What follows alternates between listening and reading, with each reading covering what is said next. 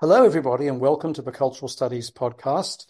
My name is Toby Miller, and my guest today is Dan Schiller. Dan, it's great to see you, an old friend. We've just had a gossip catch up session for about half an hour, which was really nice. But despite the fact that I had a chance to ask you how things are going, I'd like to revert to what I always do on these occasions, which is to ask you what's on your mind at the moment. What are you thinking about? What's preoccupying you? Well, I, I guess there are two interconnected things uh, politically that are occupying me.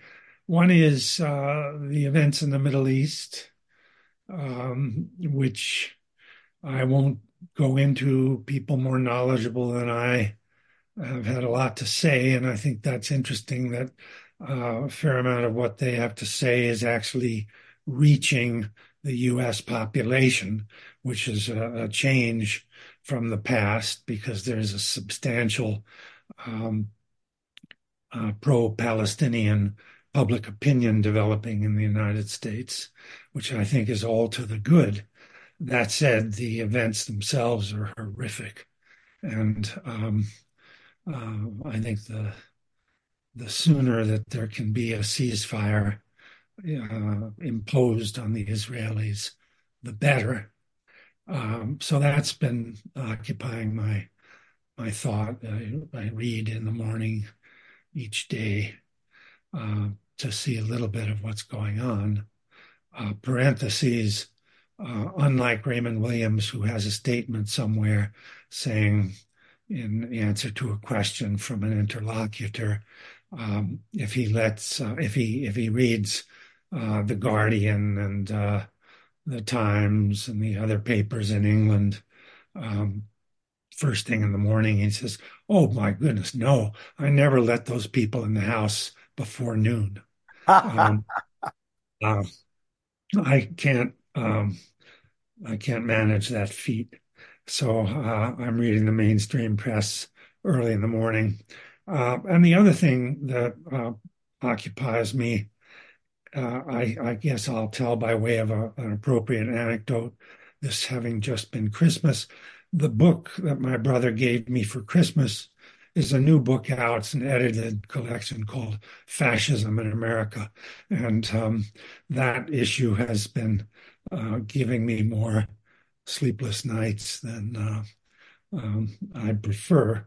But I think that uh, the um, the concern that I have is again more broadly shared, thankfully. Um, and I think that uh, it's not just about the possible election of Trump, a growing probability, in my opinion, but also um, in the uh, um, well, in, in, whichever party is elected, the mechanisms of social control and uh, what the Germans called Gleichschaltung uh, under the Nazis, the coordination of cultural and social life uh, are deepening and extending. Um, and we see it almost week to week. Um, and um, this is a very frightening prospect. So I'm thinking about that um, as a, um, a near term eventuality. Um, so, not to be too uh, uh, depressed, I think there is also um, growing centrifugal force in American society, growing resistance, and um, there is going to be discord about that, just as there is discord about what's happening in the Middle East. And the discord in the Middle East is having an effect.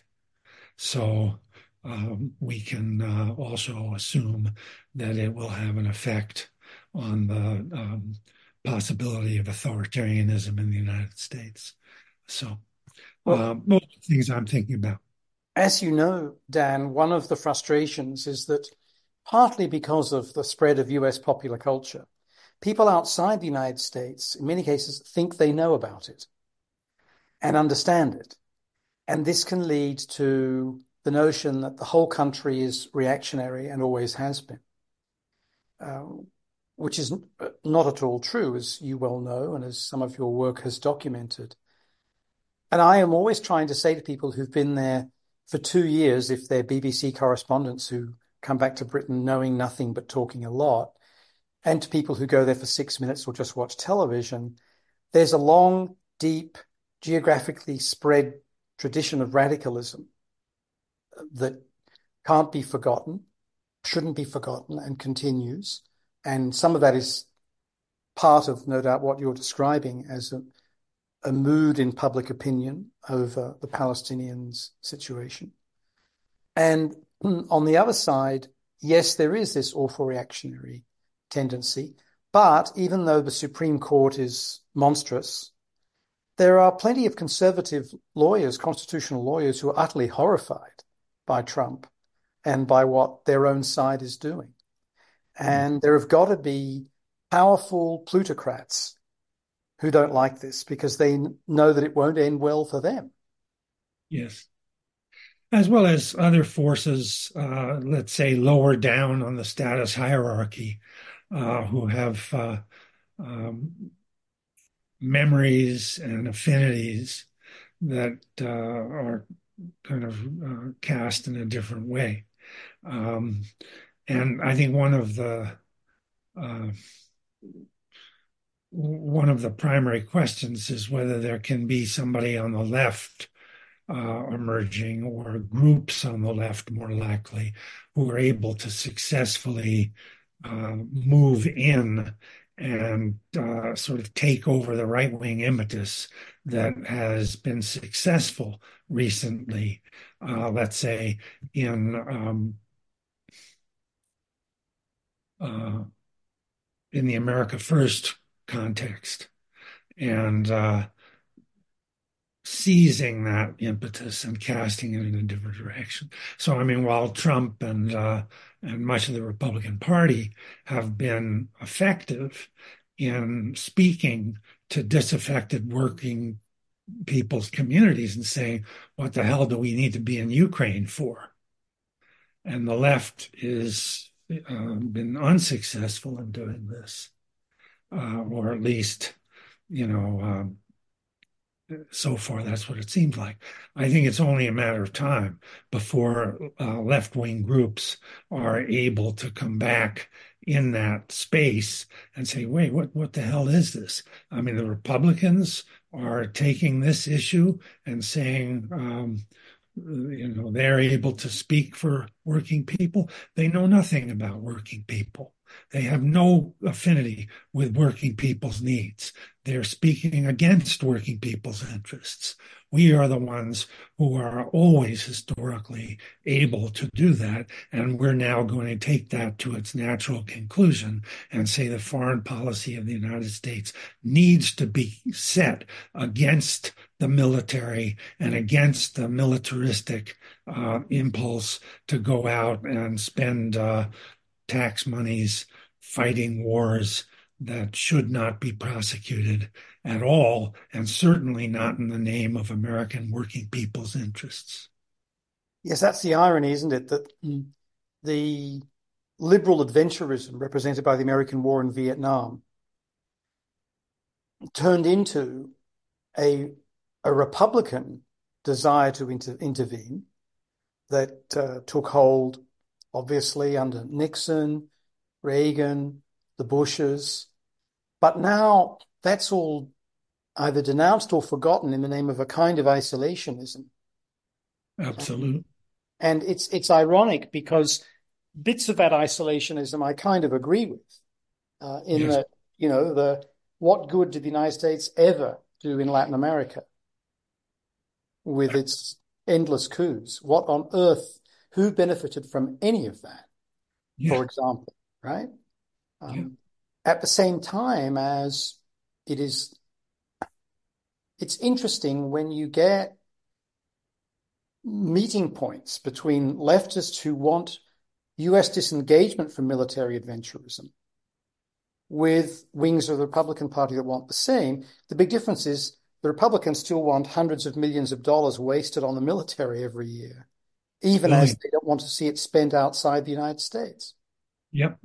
No, I mean, that's the contradiction in the Republican position. And uh, I think uh, that would be, in a way, the Achilles heel if there was even a, you know, a, a representation of a left position in a meaningful way in the federal state um, that could go after it. I mean, Sanders uh, has been up to a point willing to do that, but not on the scale that needs to be uh, um, represented. Uh, you know, the, the, military budget needs to be chopped by 90%. Uh, well, we remember, Dan, the end of the Cold War when there was supposed to be a peace dividend. Remember the peace dividend? It was going to go into health and housing and education. You're smiling, I'm laughing. I mean, no one talks about that anymore. No, the peace dividend, uh, you know, went out the window. And yet you can read some historians talking about it, mainstream historians, as if it actually was realized. Um, really? And, I didn't know that. Oh, good grief. You can see you know, peace dividend, peace dividend. But um, no, I mean, the peace dividend went completely out the window. And uh, that was because the U.S. determined that there was a continuing role for NATO. And um, and then all of the things that NATO extended into. NATO is, I mean, even they never refer to NATO by its actual name anymore because that would be a misnomer. North Atlantic Treaty Organization. It's nowhere near the North Atlantic Treaty Organization anymore. It's in Japan. It's, you know, in the uh, Indo-Pacific. It's, it's all over the world. It's like the World Treaty Organization. And uh, so that's an indicator where we're at. They built NATO back up, and not you know. Also, they've got groups in um, um, in in Europe itself joining, as you know, in the context of what they call Russian aggression into Ukraine. Um, that uh, uh, now find themselves in terms of their domestic policies wanting to join this uh, paramountcy. Um, I'm actually feeling very sympathetic to Erdogan in Turkey, uh, who's holding up the Swedish uh, membership into into NATO. I, I, he's horrif- horrifying in other respects, but in this one way, he's a fly in the ointment, and uh, that seems to me to be worth mentioning. I uh, I recently recorded a podcast with Burçe Çelik, uh, who's um, yeah, I think whose work has been published in your series, maybe. Yes, we just uh, published her book that uh, just came out. Yeah, and uh, she's a former colleague of mine before the place where she works got rid of me and a few other people, and. Oh. You know, I was thinking afterwards as we were talking about the transition from the Ottoman Empire and that whole group of what were called young Turks, but not just in Turkey, right, but kind of around the world. Those macho modernizers who were sort of my heroes around the world, you know, like Nasser and Nehru, uh, these guys who are macho monsters, but were incredible secular figures in deeply religious societies, trying to make their way between the Soviets and the United States. How yeah. amazing they were. But thinking about how Turkey has so interestingly navigated this stuff, you know, the, in a sense, radical Islamic country that is one of Israel's most reliable allies, right? I mean, wow. It's so yeah, interesting. It is. And on I that mean, margin of Europe, Asia, the so-called Middle East, you know, uh, it, you can see why it's so obsessively an object of strategic interest for the Anglo world, even as they carefully keep it out of the headlines as much as possible. Yeah, that's true. I mean, it's been uh, obsessively interesting for a hundred years more um, for the uh, Anglo world, and uh, uh, and they've navigated for that long too. Um, and you know, a parenthesis on that: Turkey was the sort of principal um, country for the analysis of so-called modernization in communication studies with Daniel Lerner. Um, and uh, anyway, lots of byways to explore on this. Absolutely. Uh, And uh, interesting, uh, also parenthetical note, my friends in Sweden tell me that there is zero press coverage of any alternative to joining NATO. You know, this is a must. It's an absolute requirement for security and continuity of their way of life. I mean, really, nobody can get a voice against That's this. Madness. I mean, I know that to shift over to Finland, uh, the response, I think, totally predictably to Finland joining NATO is that the Russians have now opened or are now opening uh, a major military, uh, not a base exactly, but a, a, unit of their military command on the Finnish border. So, whereas before there was not one, now that Finland, which I, I didn't realize this, but um, the Finnish border is 18 miles from St. Petersburg. Mm-hmm. So, with that sort of distance, it, it, how could they not order uh, a military command on the Finnish border? So, to, I mean, to protect Ayn Rand's birthplace. there you go. well, I mean, you know, I mean, we're talking about another ratcheting up of tension. Yeah. Well, Dan, if I can move uh, a little, move the conversation a little bit towards some of your field, which we could call the history and political economy of communications and culture, particularly communications. I wanted to ask you about something that occurred to me very much in uh, starting to read, but I haven't finished your latest book. You probably never will.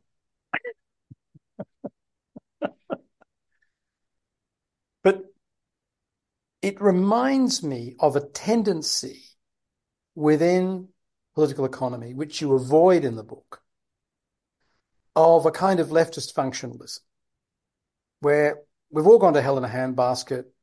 The state and the corporations control everything. And the conflictual base to Marxism is eviscerated from such accounts. You know, when we put up diagrams, charts of ownership, and we look at what the laws say, and we see the predominant success of state and corporate, not just America, but everywhere, it can be what sometimes people call demoralizing and depressing. But you talk about the problem of top down research in the book and the need to think things through from the bottom up and allowing conflict to have its place. I wondered if you could just comment on that, on whether there is a sort of leftist functionalism in some political economy and what you were trying to do in the book. Of course, um, this is going to be a, a pretty major point of discussion. So if you don't mind, it, will take me a little while to get into this. Um, I had written a previous book on telecommunications and a book before that on the uh, American newspaper. Uh, and they were quite different projects. The American newspaper book uh, was full of conflict uh, was about the rise of uh, um, objectivity in the American press in the 19th century, and it was um, it was full of the social conflict uh, that boiled through the society um, in the middle decades of the 19th century. Um, and there was a lot of historiography being written when I was writing that book, very exciting new work that showed how class relations in the United States were altering. And then I got my first job uh, in the United States um, because my very first job had been at the at University of Leicester in England, um, and um, that changed some of my um, approaches to communications. But um, I came back to the United States and I got a job at Temple University in a department of radio, TV, film. And my colleagues said openly to me, You're a student of 19th century television.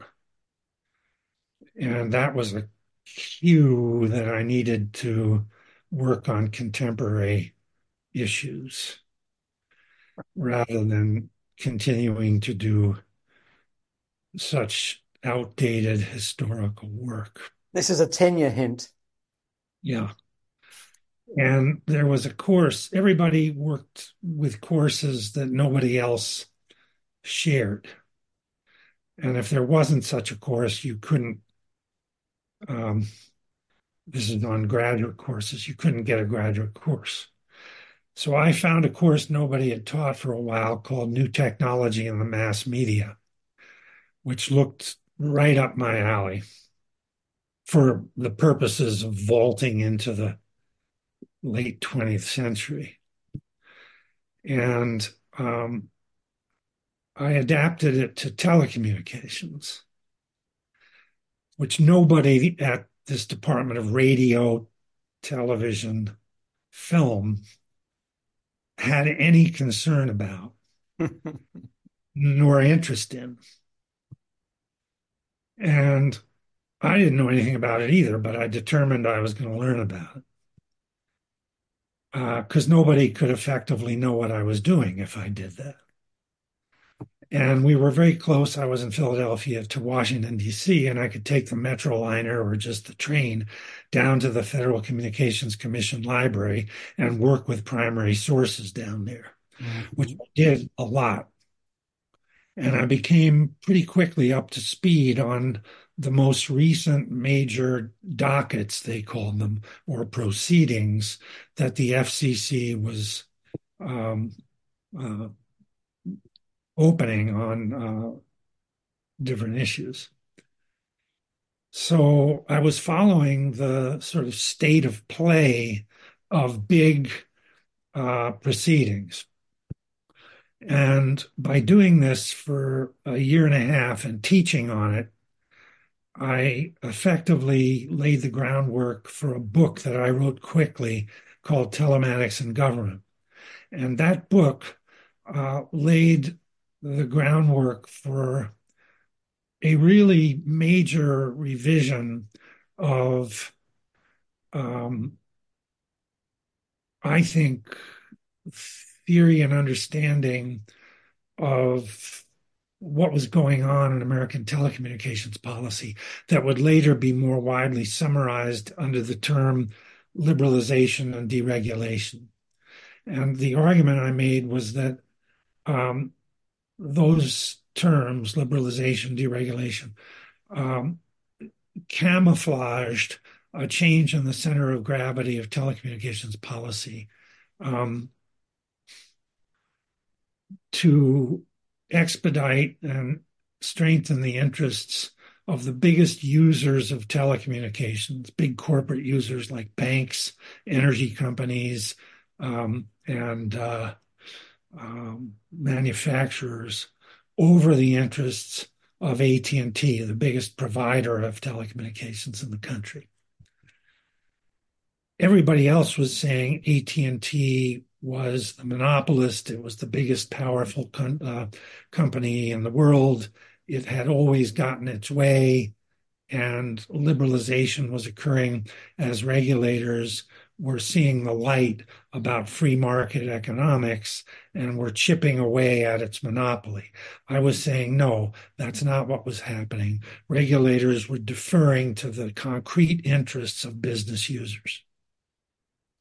And I had chapter and verse from having gone to all of these dockets in the FCC library. This was an account that was happening, uh, as you say, at the level of government uh, regulators and powerful corporations. Um, I thought it was an extremely persuasive and documented account, nevertheless, but it was occurring in boardrooms and the offices of government uh, government um, functionaries. There was no room for the uh, working class, although in my own uh, um, interest, I, I will say that this was occurring under late Carter, early Reagan. And this was a time when the working class was very much on the defensive.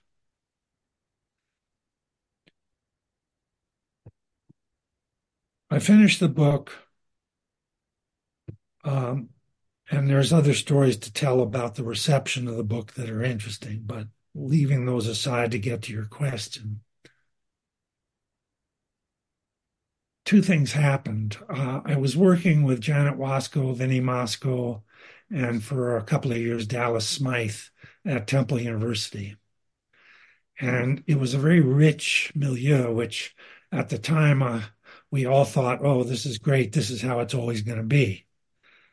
And none of us thought this is the last time in our careers we're ever going to have this kind of a milieu. Well, maybe Dallas did, but uh, we didn't. And Vinnie and Janet and I. Well, um, Dallas Smythe had been blacklisted for being a red before. Right? Yes. I mean, he knew better than, you know, we young Turks to expression um, thought. But it was very rich. I mean, we were exchanging ideas. Vinnie told me when he read the manuscript of Telematics and Government, he said, Have you ever thought about trying to extend this analysis back historically? Maybe you could try to think about how this came to pass. I mean, he he really admired the book. I think it'd be fair to say, but um, he wanted to know more about what were the conditions of possibility for this. And then something else happened, which was that I got asked by a small militant West Coast Canadian telecommunications union to testify on their behalf to prevent deregulation in the Canadian telecommunications market, um, which was lagging slightly behind the United States.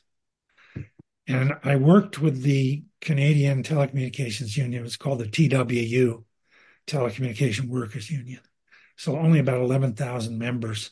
They were a small union based in British Columbia and militant.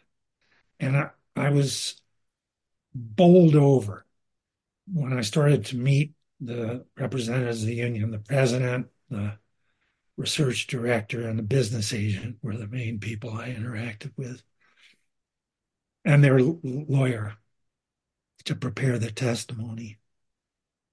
And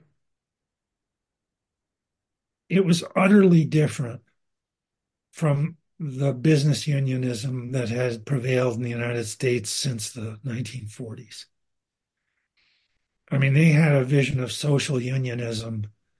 They had occupied the telephone exchange in um, Vancouver just a couple years before, prevented service while they defended their own objectives for um, um, the union. Uh, and so they they really had a different mo, both tactically and in terms of long run um, goals for what telephone service should be and should not be. And they were intent on defending against deregulation in Canada. And I did everything I could to try to help in that. And uh, it was just an eye opening experience. And in the context of what we're talking about, it convinced me that the business unionism that had existed in the United States since the late 1940s might not be something that had always existed, and that I needed to look deeper to do a history of what Vinnie had asked me to do, which is the conditions of possibility for um, telecommunications development in the United States. Long winded answer. So I began to do it with no intention of writing a full scale history of um, United States telecommunications from the beginning, but I wanted to chip away. I wanted to just start doing a little bit. So I started going to archives and I started um, working in bits and pieces of it. Um, and I'm going to give it back to you in a minute to see if you want to keep exploring this because I can do that, or if you want to push me in another direction. But um, I started looking at archives and I started re realizing that previous historians of telecommunications, because I started doing this in 1983, and there was not a lot of telecommunications history being written uh, at that time in the United States. And I, I started realizing that um, you had to start looking outside the archives um, at AT&T, and you had to start looking outside the accustomed places in order to do anything approaching a history that could get could get and i still wasn't convinced towards what workers were looking to do at any given time uh, with the us telecommunications system. Well i guess this gets to leads into a further question that's a follow-up. What were the resources that you were able to tap into beyond the archives in order to get an answer to that quandary? Well, uh, again, I'll be a little more long-winded. Um, let's start with the archives. Uh, previous analysts had contented themselves with the AT&T archive, which is absolutely massive, which existed at the AT&T headquarters at that time at 195 Broadway uh, in New York City. And those archives are totally indispensable. Now they're split. Um, and there's one of them in New Jersey and the other one's in Texas and San Antonio. Um, and you have to go there. But like all archives, you're totally dependent on the archivists. And I found um, an archivist who was extremely helpful. And I found stuff at that archive that was uh, went beyond what um, I might otherwise have expected to get. Incidentally, I met at that archive in the mid 1980s Venus Green, who was um, a um, doctoral student working at Columbia University. And she was doing uh, work that turned into an exceptionally valuable book um, called Race on the Line after she had produced it as a doctoral dissertation. And that book is probably uh, the single best example I can give you of uh, another book that took history from below uh, within the telephone industry in the United States so I heartily commend it to people who are interested in this field. Um, and she's looking specifically at the experience of African American workers in the telephone industry. And she had previously been uh, um, uh, a um, an employee of New York Telephone for something like 10 or 11 years before she went back to graduate school um, and had a very, very deep knowledge of the uh, practices of the telephone industry. Anyway, um, outside of AT&T um, and outside of the Federal Communications Commission, there are a lot of government archives that needed to be consulted, post office archives in particular. But um, the presidential libraries in the United States are an incredible resource for looking. And I found a ton of useful stuff but you have to build up knowledge to make effective use of them. And then um, there are other archives beyond that. The Tamiment Institute at NYU has um, incredibly valuable material on uh, labor and working class history, which I exploited. Um, the State Historical Society of Wisconsin has material um, which gets us towards even more open-ended uh, records. Um, and there are other places as well. But beyond archives, to go to the heart of your question, I started to realize that as historians have known for a long time, um, you need to get to ephemera um, because, you know, some of the cultural forms that ordinary people have used, relied upon, for example, let's say in a strike, um, some of the forms that are used are circulars, broadsheets, pamphlets, things that are just uh, not seen as material that's going to find posterity, but that's used in the spur of the moment to rally fellow workers or to uh, circulate information that's going to be used the next day. We're going to meet at the following place to have a rally. We're going to put up a um, a billboard. We're going to put up um, a circular on telephone poles, things like that. Well, where would you find such stuff? Yeah. Um, sometimes it's in archives, but sometimes it isn't. And so I began to realize that radical antiquarian bookstores were a source that could be tapped. And you never know, you know, if you're going to find stuff or what you're going to find. But there's a wonderful radical antiquarian bookstore in San Francisco called Bolerium um, in the Mission. And I became friends with, uh, or at least on very good terms, with uh, the people that run that store.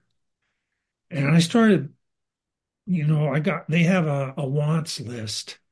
And I, I said, okay, anything having to do with the post office, the telegraph, or the telephone, if you get anything, I want to know about it. And I got to the point because I would buy stuff from them that before they even got something on the wants list, they'd sell, they'd, they'd send me an email uh, and I'd say, Dan, uh, we because they have scouts that go out into the greater Bay Area and looking at new collections that they're going to acquire.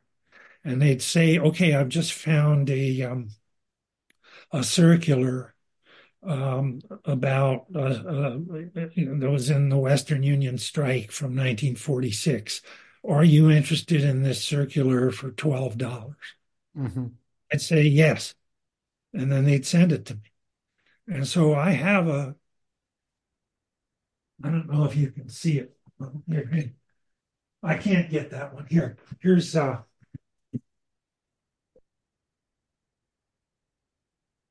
here's just an example. The first one that comes to mind. Mm-hmm. It's not particularly important in its right, but here's something I got from them.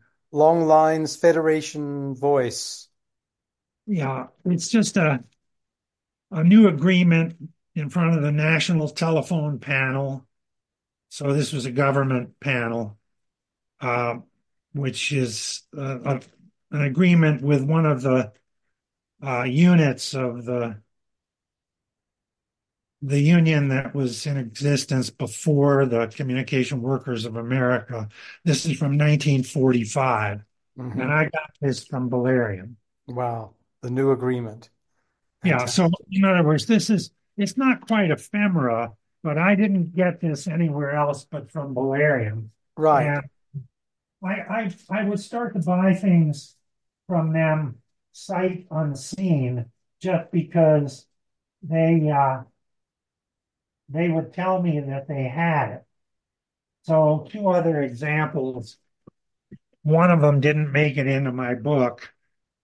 This was quite expensive. Uh, and it's something I'm going to commend to you as a parenthesis. This is the San Francisco and Oakland Chinese telephone directory.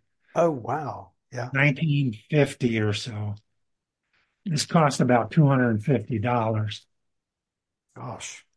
Um, but there is, I mean, I'm not sure I'm kept up, but if it hasn't been done, there is a wonderful dissertation to be done about the Chinese telephone exchange in San Francisco. I don't think anybody's ever done a dissertation on it. And it would be a, a you'd have obviously to be a Chinese speaker. Um, but uh, it would unlock a window on the Chinese community in San Francisco um, that we need. Um, here's something else. Um, news and notes, local 9490 considers election of stewards. I believe this is on the West Coast.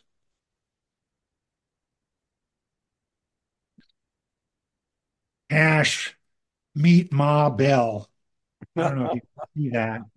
Oh, wonderful. So these are all things, just ephemera, Yeah. and some of it's not ephemera. That I, I got, I got many dozens of um, publications that are, in a sense, um, mostly irretrievable, except from radical antiquarian bookstore sources. That are not really part of the formal record of big institutions. Yeah, and some of them they are in archives, but a lot of them aren't. Mm. I could find, and this stuff comes as close as you can get, bar oral history, uh, to what uh, working people were saying and thinking in different moments of uh, often conflict with the telecommunications industry. Um, and it shows a slice of consciousness and experience that is very much at odds with the top down record and often important in my view because uh, it often divulges wishes, demands, thinking that cuts in a direction that shows people did have um, a vision of telecommunications system development that did not coincide with the outcomes that are taken to be natural or um, definitive or uh, just those that winnowed out as the ones we got. And that choices might have followed a different pattern. A different path. So, just so people can follow up on this, the book that is the product of so much of this amazing research is called Crossed Wires The Conflicted History of US Telecommunications from the Post Office to the Internet. We're speaking right at the end of 2023, and it came out, I guess, about 10 months ago, Dan. Would that be right? Yeah, And February, March. and some of those alternatives that you examine are alternatives that would have thought about and derived from the theories and analyses of Native Americans, union workers, African Americans, etc. Right? That, in other words, what I think you've tried to do here is uh, not just give a lamentation for f- moments of tragedy for the conventional white industrial proletariat, although that's there, it should be, but also to think about the other social groups which can be involved also in the industrial proletariat that form the US working class and how they were systematically excluded, but not for want of having ideas or mm. desiring interventions. Is that fair to say? Yes, very much. I mean, what I'm trying to show is that working people of every um, kind, uh, African Americans, whites, Native Americans to some extent earlier on, 19th century, um, Mexican Americans, Puerto Ricanos, um, had ideas in their heads about how telecommunications ought to be structured or restructured. And that in some cases, repeatedly, they acted on those ideas to try to bring to the attention of policymakers um, how telecommunications should be restructured to make them more equal, to make them more just. So, for example, in a relatively more recent context, in the 1960s and 1970s, um, Mexican Americans, African Americans uh, insisted that there should be equal employment opportunity in telecommunications. And they actually succeeded in this. And they used the public utility framework that then existed in telecommunications law. And they, they broadened it to make it more effective uh, through legal cases that were brought to bear on the Federal Communications Commission. Um, they um, they used legal, uh, socio-legal instruments, you might say, to broaden equal employment opportunity in telecommunications. I'm I'm simplifying here a great deal, uh, and in so doing, they um, uh, they made AT and T accept um, affirmative action. Uh, they they compelled AT and T to become an affirmative action employer, and this was the first uh, um, great victory of affirmative action in the United States, and it created a template for affirmative action across corporate America. So it was not just limited to telecommunications, but it had a ripple effect across big business in the United States. Now, um, this, I think, was a tremendous uh, win for uh, workers in the United States, particularly workers of color. But it wasn't even limited to that, because at the same time, Mexican Americans in these same proceedings said, there's another side to this problem, which is that service provision of the telephone in the United States, there are no Spanish speaking operators. and Spanish speaking operators that uh, we have are not allowed to use Spanish in dealing with customers so that we have the lousiest telephone service in the world for people who happen to be Spanish speakers in the United States. And they were um, uh, successful in winning Spanish speaking service provision in the United States. Now, that was another huge change in the public utility model of service provision in the United States. It's no accident that this was occurring, you know, in the uh, early to mid 1970s, and the broadening of the public utility model that this uh, change in affirmative action and in service provision uh, brought was then countered as you get the right wing um, ascension by efforts to deregulate and liberalize telecommunications. But that came about in response to the victory of uh, public utility advocates. So the rise of neoliberalism is not just a response to the presumed failure of Keynesianism in the macroeconomy. It's also a response to successful working class struggle getting us back to the conditions of possibility. Yeah. Were uh, what I was talking about at the outset. So, Dan, um, we're coming towards the end of our allotted time. I have two questions I'd like to ask you, one of which I think can be answered pretty quickly, the other which may not be, but take your time. But after those, I'd like to give you the opportunity to add anything that we haven't touched on or where you think you want to say more, or, although I don't edit, to subtract anything we've said. Who knows what you'd like to do. So the first question relates to what you said about giving testimony on behalf of communications workers in BC, British Columbia, in Vancouver. And it's about your work as a public intellectual, uh, an overworked phrase that is problematic, but work that you do and have done that isn't just for, uh, you know, academics like me. And I'm thinking of uh, a site that you co-run with Shinjoung Information Observatory, but I'm also thinking of work you've done with uh, Le Monde Diplomatique in its uh, publication, and there may be other work that I'm not aware of. So my first question is to ask you about that kind of intervention and what you've sought to do there. Well, I think uh,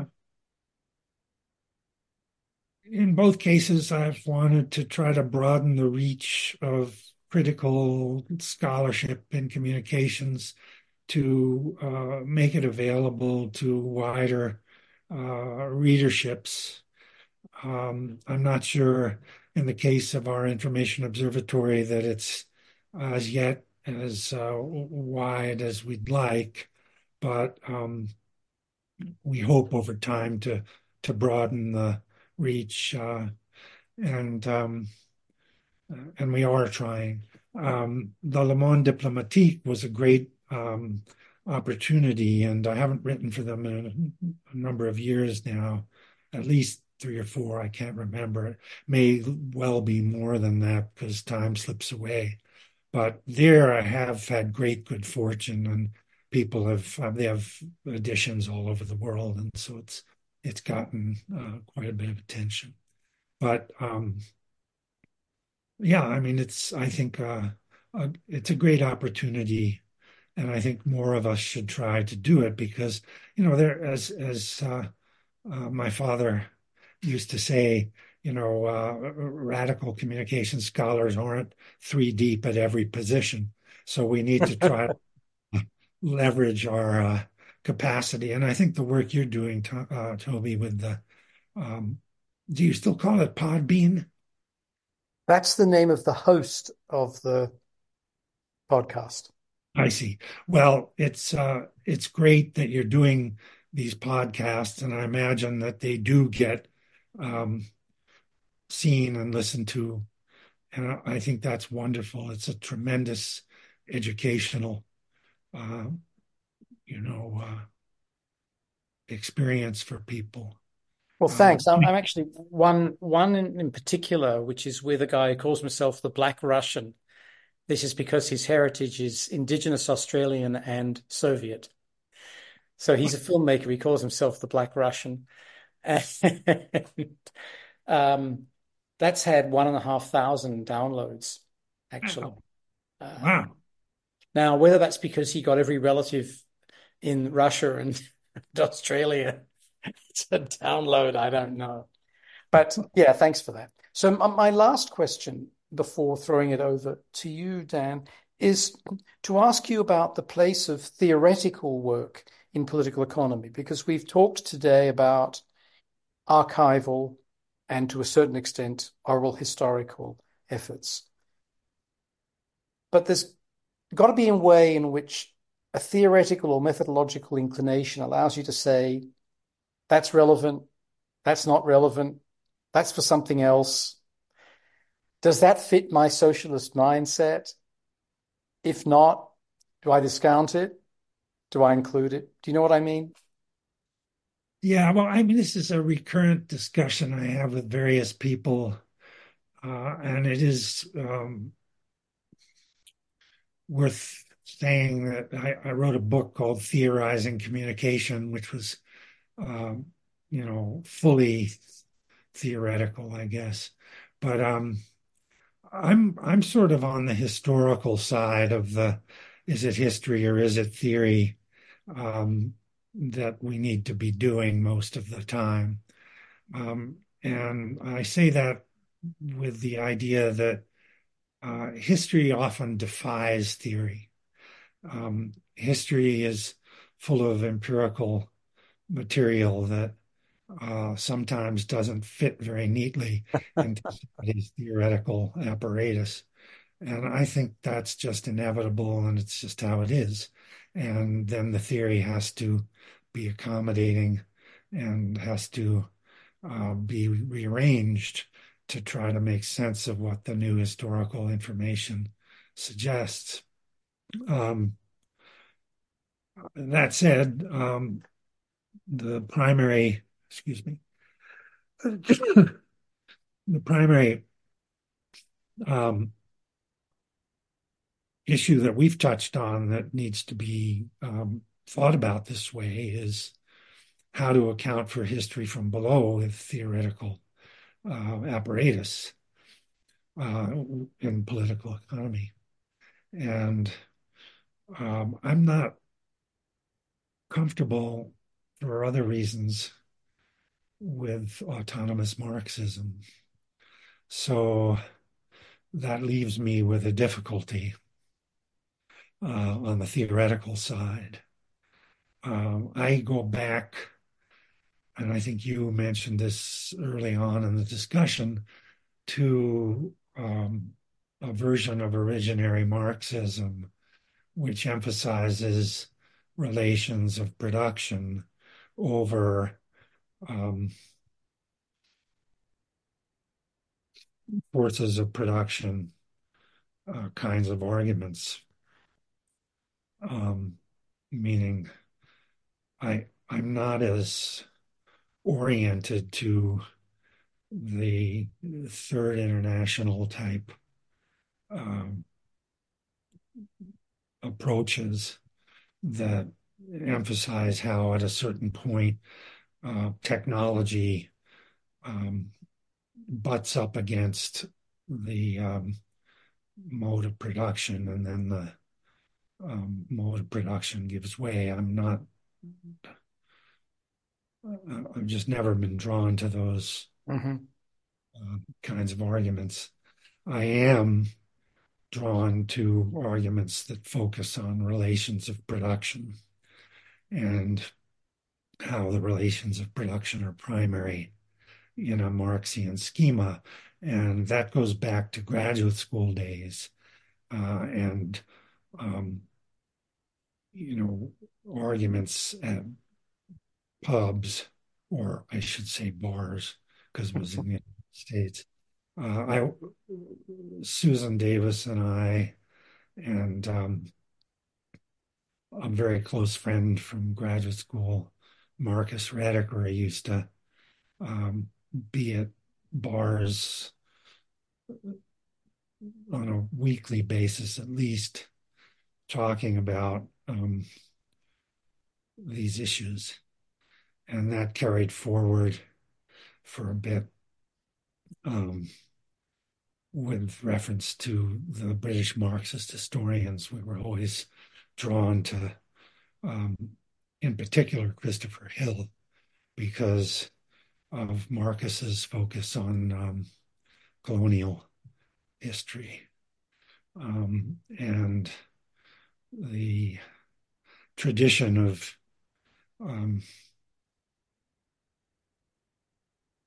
not just working class, but plebeian history. Mm, mm. And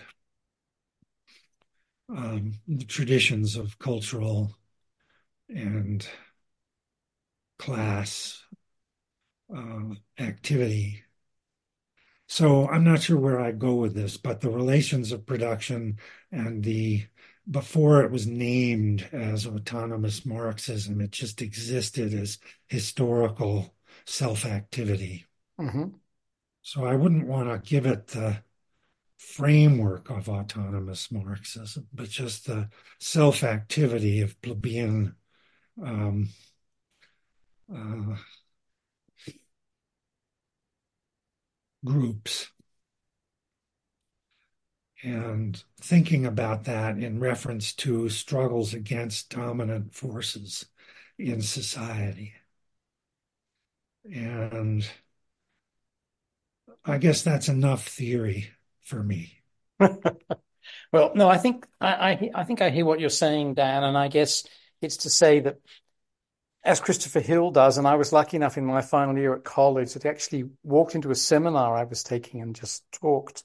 Oh, really? Four hours, yeah. And he wasn't even affiliated with the school, but you can imagine we were just dumbstruck when it was question time.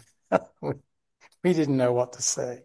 Oh boy. But uh, there's that history from below, to coin a phrase, or to use a, an overly worn phrase, that needs to be told, but it doesn't have to be romanticized to the level of making it the totality of the story, which is what some people would accuse, you know, Negri and compatriots of, of doing.